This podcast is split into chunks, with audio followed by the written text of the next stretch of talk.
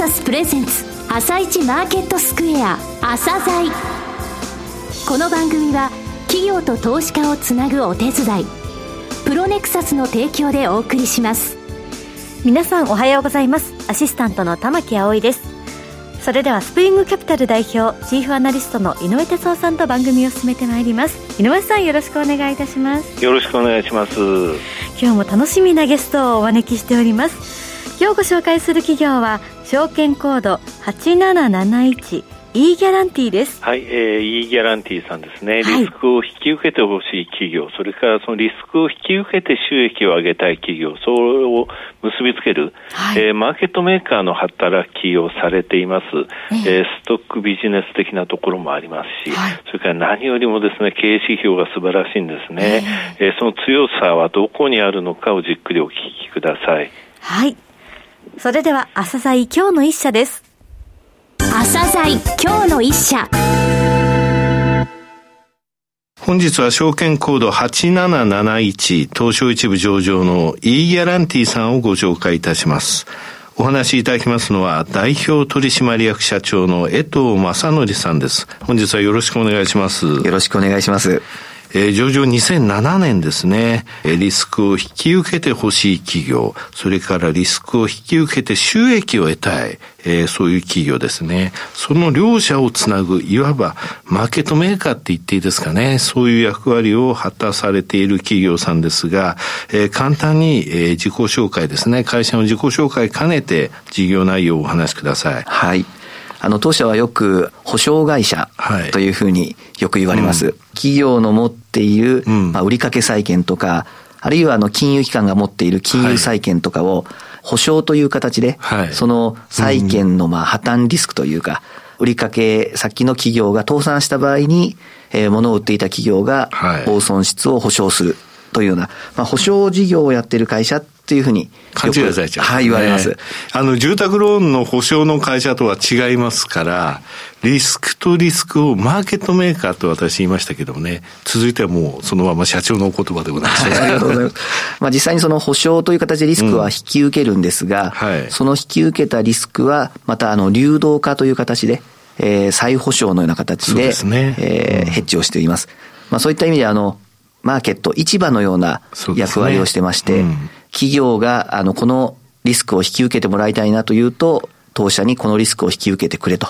い。うふうに依頼来られて、はいうん、一方であの、そのリスクを引き受けて収益を得たいと思っている金融機関とか、機関投資家の方が、まあ、当社でそういう、まあ、袋詰めしたというか、うん、いろいろなリスクをパッケージしたリスクを買っていただくと。うん、そうすることで、多少は危険なリスクも小さく分散して引き受けられますので、うん、えー、思い切って引き受けられますし、コストも非常に安く引き受けられるみたいな、そういった市場の機能が強かったりいたします。小口化することによって単体で引き受けたらちょっとややこしいことがあった時に困るようなものも小口化して、はい、しかもそれぞれのリスクに合わせたいわゆるその、まあ、両立って言いますかね、そういったものも御社の方で決められて、またその小口化されたもの、いろんな種類を合わせた形で、さっき袋詰めって言われましたけれども、そういったものを引き受けることによって、非常にその安定的な収益を得たいと考えている機関投資家、金融機関向けの商品も出されてるっていうことですよね。はい、まさにそういうことです。うん、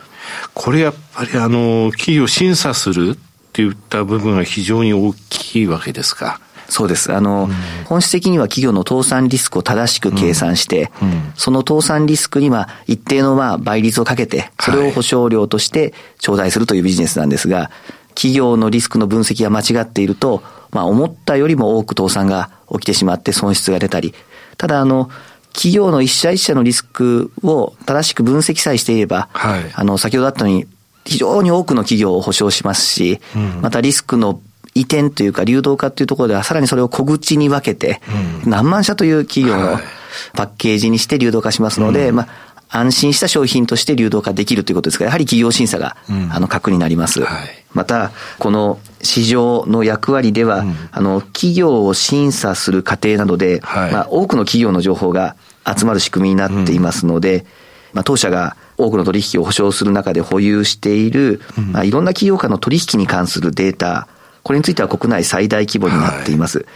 えー、当社はさらにこれらの情報を統計化して、うん、えー、活用しまして、まあ、極めて高い審査力であり、うん、あの、そのリスクの分析力、まあ、そして、えっ、ー、と、そういったノウハウを蓄積しておりますので、結果的には、あの、リスクを引き受けていただく、まあ、リスクをヘッジする側からも大きな信頼になっているということになります。うん、今のお話の中でもう強みがすでに見えたような気がするんですけれども、今お話があった国内最大規模の情報、この部分もう少し掘り下げてお話しいただけますか？はい。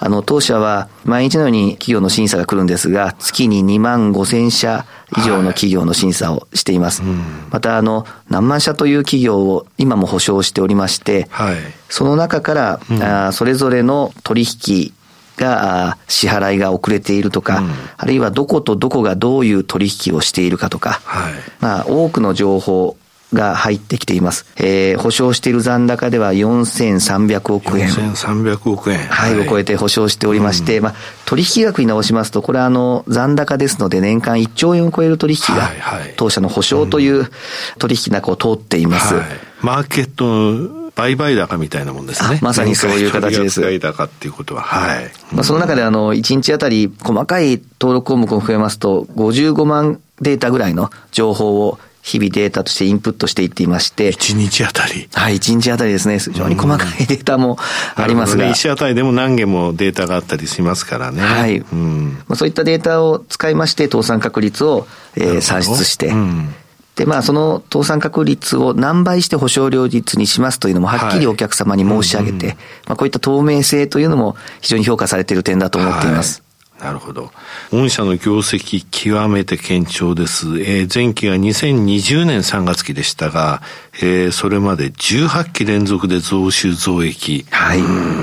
足元事業環境ですね、それから第二四半期まで、えー、この9月期まで決算発表されていますが、こちらについてもお話しください。あの、足元の事業環境、このコロナの環境下ということですが、うんはい、やはりあの、投資としては堅調に推移していると思っています。うん、どうしても企業の取引に対して倒産リスクっていうのを意識しやすい環境でもありますので、でね。うん、まあ、当社の引き合いが、あの、非常に増えて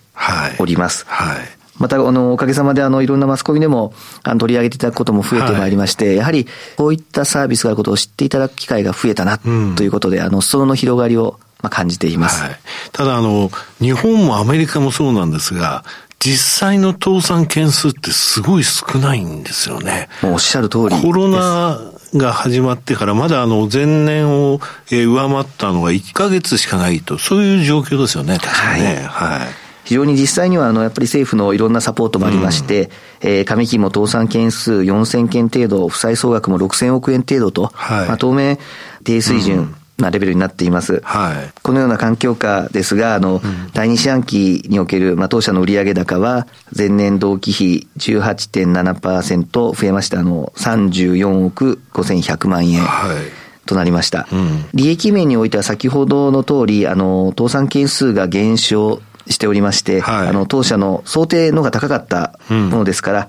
うん、えー、これに連動して、当社がリスクの引き受けに、手に払う支払い保証料っていうのも、あの、上昇しませんでしたので、結果として、あの、予想より原価の上昇というのが、まあ、抑えられまして、はいまあ、したがって経常利益は前期比15.8%増の15億1100万円ということで、はい、えー、上期の業績予想を4.2%上回るということになっております。なるほど。まあ、先ほど、えっ、ー、と、当社の増収増益の記録ということで、あの、20年3月で18期連続となっているとご紹介いただきましたが、あの、当社やっぱりビジネスモデルとして、あの、ストック型のビジネスっていうふうになっておりまして、はい。ね。うん、まあ、サービスはあの原則こういう保証契約は1年契約なんですけども、はい、まあ、ほとんど9割以上のお客様が毎年、もう1年もう1年ということで、更新されますので、これがあの、まあ、あの、増収増益を続けている要因ということになっていると思います。はいうん、まあ、最初は、あの、取引先のリスクが気になるという理由で保証を始めた、あの、お客様も使っていると、あの、リスク面というよりも、機能が非常に便利だということで、うん、えー、リスクが仮に小さくなっても、ほとんどの方が続けていただくという、はい、あの、声もいただいております。なるほど。さて、先ほど来、えー、経営指標のお話をしてますが、利益率の高さ、ROE の高さも目立ちます。これからの戦略ですね。重点施策等、えー、お話しください。あの、今後の成長戦略については、当社はこの市場としての機能が、当社の一番大事な点です。市場で取引されるリスクをより増やしたい。そうすることによってさらに情報を得たい。それを実現するためにあの、売掛債券とか、わかりやすい債券だけでもなく、はい、まあ様々なリスクをその対象にしていきたいというふうに思ってます。はい。まあ、例えば売掛債券分野であれば、うん、あ従来の大企業、中堅企業は顧客層として多かったわけですけども、うん、今後は中小企業さんにも、え広げたいと思っておりまして、非常にまあ小口で小さく分かりやすく始められるようなオンラインでの、はい、えこういったリスクヘッジの、うん、え申し込みの方法などを今後強化していきたいというふうに思っていますし、またあの、え一般の企業ではなく金融機関、あるいは金融サービスを、えしている企業向けの保証というのも、うん、あの、広げていきたいというふうに思ってます。はい、例えばですけども、ベンチャー企業に出資をしているような企業、うん、こういったベンチャー向けの出資を、えー、リスクもすでに引き受けたりもしてます。なるほど。はい、まあ、そういった保証とか、あるいはあの、フィンテック企業ですね。はい、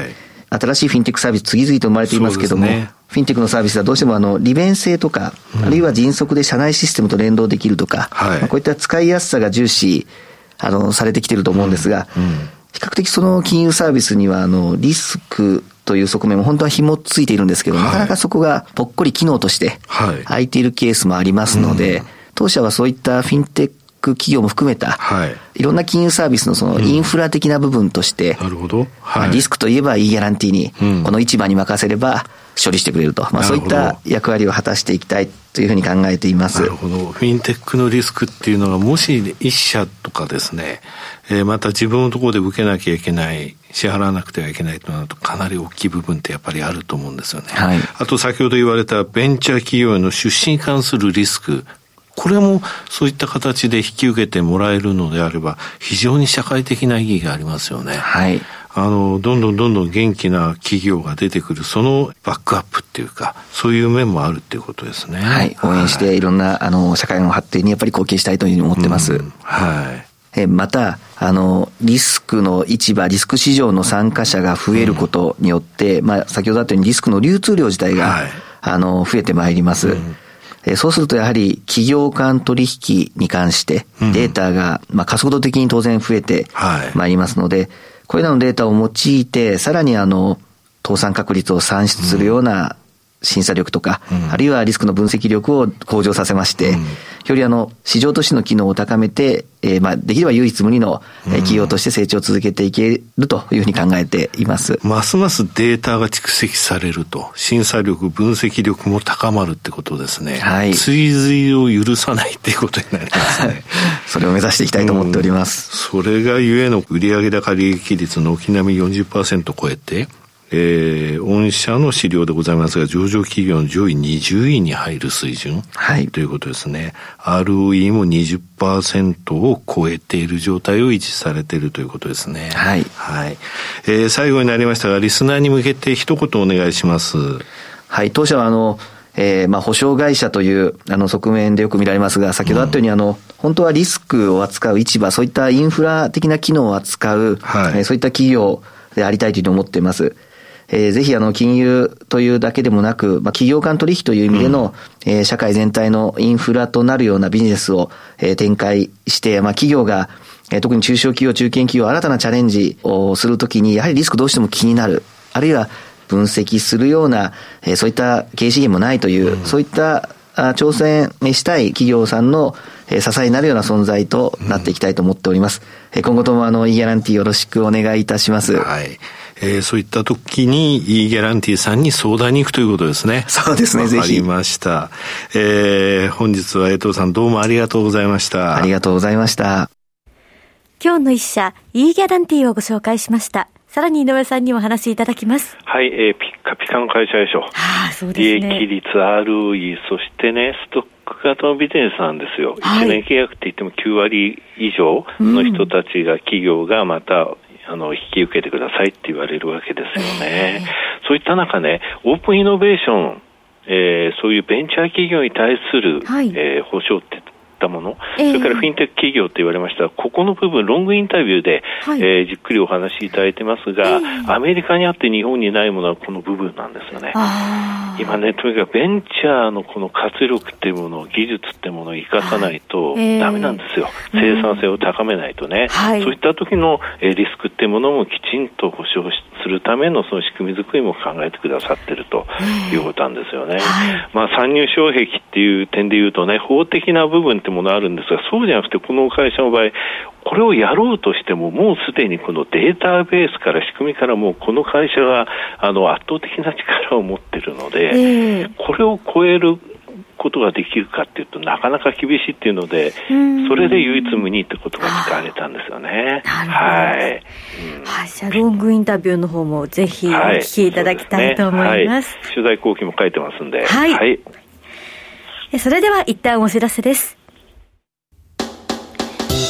企業ディスクロージャー IR 実務支援の専門会社プロネクサス。上場企業のおよそ6割2200社をクライアントに持つ。これはアジア証券印刷の時代から信頼と実績を積み重ねてきたからこそ。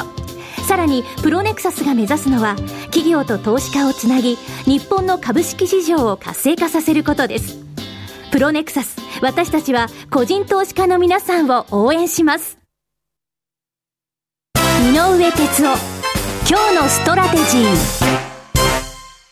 それでは井上さん、後半の解説もよろしくお願いいたします。はい、昨日ね日本強かったね、30年ぶりの高値2万7000超えてきたんですけれども、はい、これね、月末リバランスが日本の場合はね、早いんですよ。はい、あの、日本のマーケットって今日で終わりですよね。あの、昔はもっと早かったんだけどね。あ、そうなんです、ね、で、最後になると出来高がやっぱり小さくなるんで、はい、えー、月末リバランスを数日に分けて、またね、うん、来年にかけて日本の市場の場合行うっていうのが結構一般的なんですよね。うん、はい、うん、あの、37営業日、38営業日、えー、2兆円超えてたんですが、はい、直近4日間は2兆円、東証一部の売買代金、あの、そこまでは達してなかったんですよ。はい、昨日は2兆2000億円超えてきましたので、うん、まあ、リバランスだなという感じです。はい、えー、そういったところでね、やっぱり今年5月以降、えー、5月の下旬以降なんですがね、はい、あの、外国人の先物の買い戻し、えー、それから最低の売り算の解消買いってものが、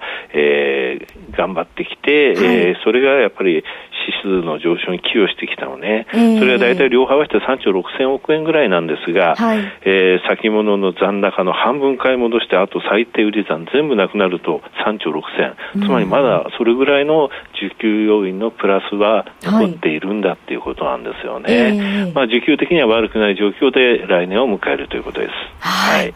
さあ、さて、大晦日の明日ですが、はい、ラジオ日経リスナー感謝祭を放送します。はいはい、朝鮮スペシャルも9時から放送ということですが、はい、井上さんのマーケットのお話と2社の IR プレゼンがあるということで。はい、ね、マーケットのお話もしますが、2社がね、はい、2987たすき、10月に上場して、えー、2日間寄らなかったストップ高でね、はい、会社、それから5690リバーホールディングス、こちらも3月によあの上場したんですが、はい、ESD、SDGs に即した会社です。うん大晦日の朝鮮スペシャルもぜひお聞きください。はい、新年の朝鮮の放送は1月6日からとなります。来週じゃないか。そうなんですね。もう来週なんですね。はい。はい、それでは皆さん、良いお年をお迎えください。はい、井上さん、今年もありがとうございました。ありがとうございました。この後は東京市場の寄り付きです。朝鮮この番組は企業と投資家をつなぐお手伝いプロネクサスの提供でお送りしました。